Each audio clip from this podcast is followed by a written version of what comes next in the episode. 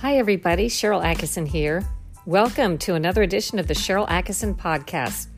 Today, we're going to look at fallout from the Supreme Court decision returning questions of abortion to each individual state. President Biden has said there's not much he can do. We'll speak to a pro choice advocate who disagrees and says there's a lot President Biden can and should do now.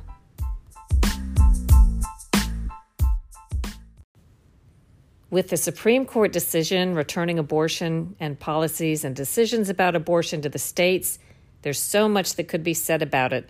Certainly, there are many who believe the federal government should codify abortion and the right of abortion, at least in the early months.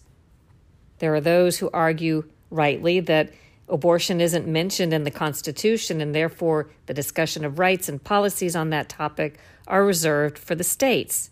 Also, I have pro choice friends who don't typically want government intervention, and so they actually agree with the decision of the federal government to stay out of this issue, even as these same people think that every state should legalize abortion or make sure it stays legal. And of course, there are those who firmly believe abortion, at least at certain stages, and some who believe at every stage, is taking a life. And I know there are those whose views have shifted as we know more about the pre birth period and the survivability of babies born premature. That has increased, of course, over the years. Even babies born very, very early sometimes survive. Well, it's complicated. I'm not taking a position on the abortion debate. Who cares what I think? I'm just trying to bring some information to light, maybe something that you're not hearing a lot about.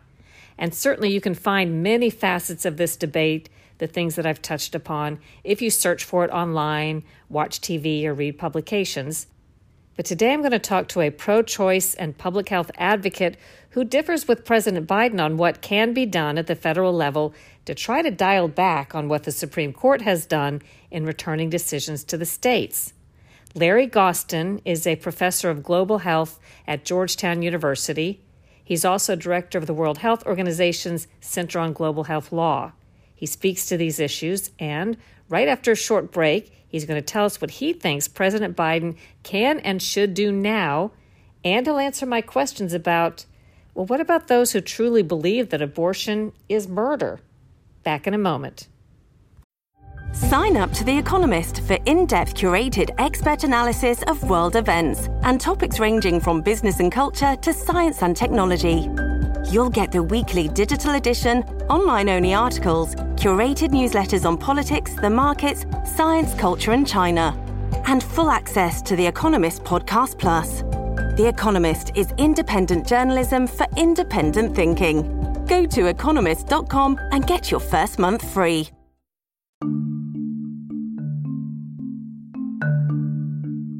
In this age of a highly controlled media landscape, it's never been more important to support truly independent journalism. Go to SharylAttkisson.com and click the Store tab for a great way to do that. We just designed some thought provoking beach towels for summer you'll love to show off and make a statement with at the beach or the pool, or hang them in your guest bathroom. They feature catchphrases like, I tested positive for critical thinking, and do your own research, make up your own mind, think for yourself. Proceeds support independent journalism causes like the ION Awards for off narrative accurate reporting. Visit SharylAttkisson.com and click the Store tab.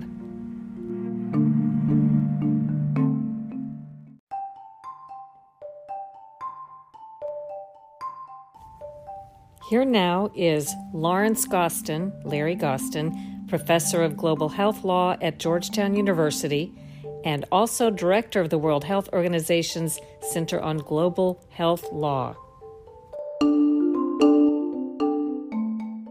Um, and I think that um, President Biden has a number of very clear and, in some ways, compelling options. And he doesn't need Congress for this because there's no way that, that Congress is going to um, abide by his um, requests for any kind of relief for abortion.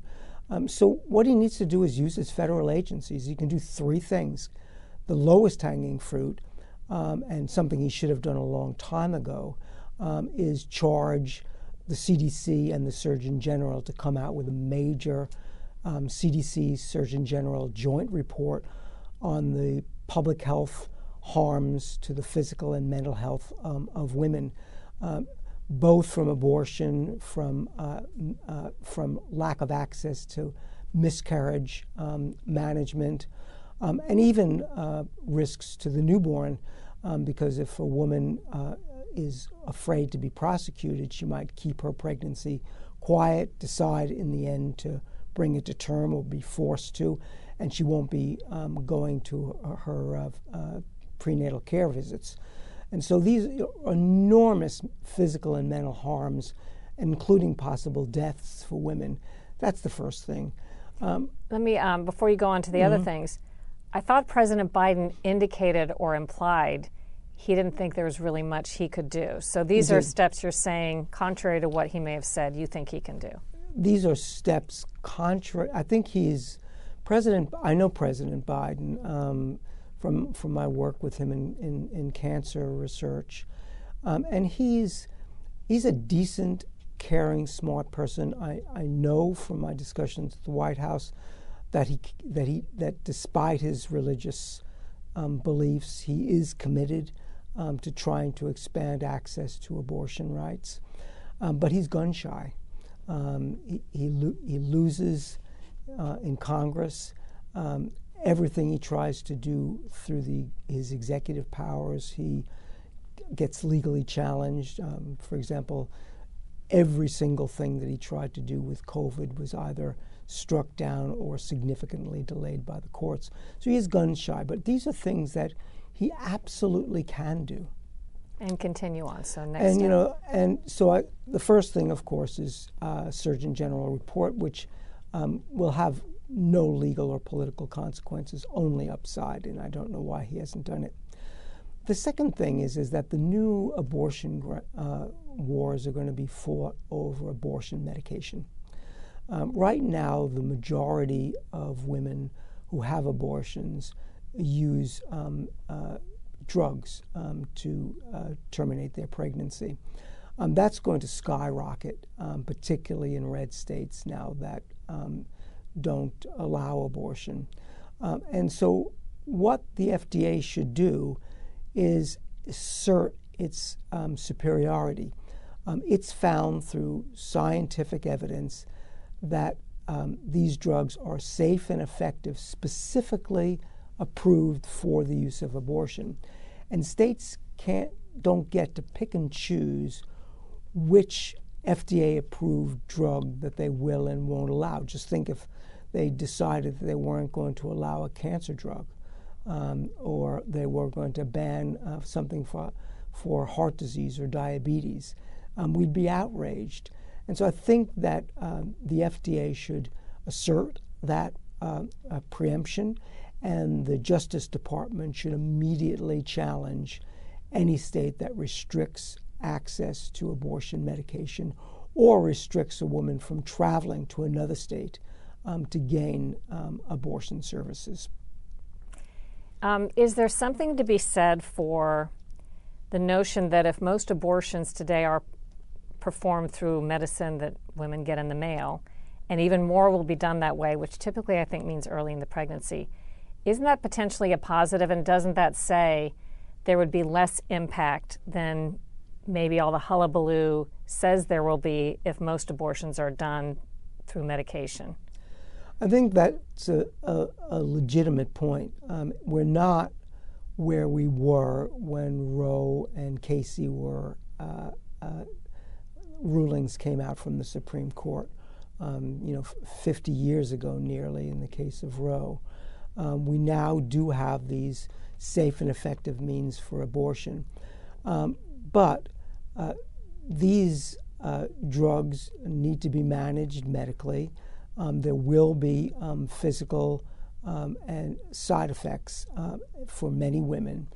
And then there's some um, where uh, it's just not, uh, it's too, too late in the pregnancy to do it. and so those women may self manage their abortion.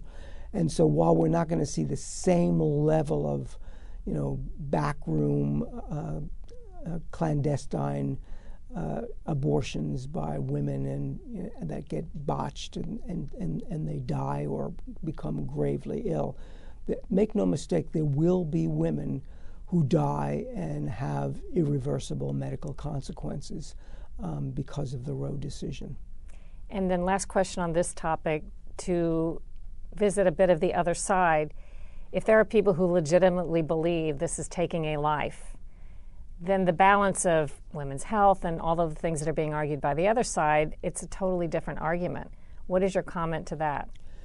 You know, I I understand um, that there are there are genuine um, feelings on both sides, um, and I think that Roe and Casey had a generally reasonable balance um, that where a woman could have access to abortion in early term in her pregnancy, um, but not in later term. And the vast majority of Americans, even those who um, do believe in the right to life, do believe that under certain circumstances a woman should have the right to choose. Um, and that certainly means early in her pregnancy. It certainly means if she was subject to rape or incest. And I think it clearly means if the woman's life or even her health are at risk. I think that's where the middle ground in America should be, um, but it isn't. I think the Supreme Court, by um, uh, a, a, a, six to three majority, I know Roberts wouldn't have overturned it, but he would have gone quite far in that direction, um, is really out of sync with what America wants and believes. I want to say this that the Supreme Court has always understood that abortion uh, uh, inflames passions on both sides. Um, and so, as a result, they've always been moderate about it. Um, when Roe was decided, the opinion was assigned to a moderate Republican who's also a doctor, um, uh, uh, Harry Blackmun. Um, and then when Casey was decided, the driving force was again a moderate Republican, Sandra Day O'Connor. Um, but now you have Alito, who is one of the greatest culture warriors on the court, um, assigned um, to write the opinion. And he clearly doesn't care about the legitimacy of the court, he doesn't care about uh, public opinion. Um, and that's not a good place for the Supreme Court to be. They always need to be mindful of the, of, of the awesome power that they do have.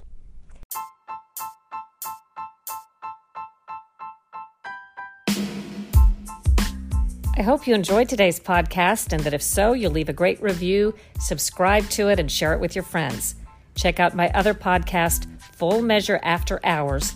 And now you can support independent journalism by visiting SharylAttkisson.com and clicking the Store tab. There are some thought provoking and fun products designed exclusively for independent and free thinkers like you, with proceeds benefiting independent reporting causes. Do your own research, make up your own mind, Think for yourself.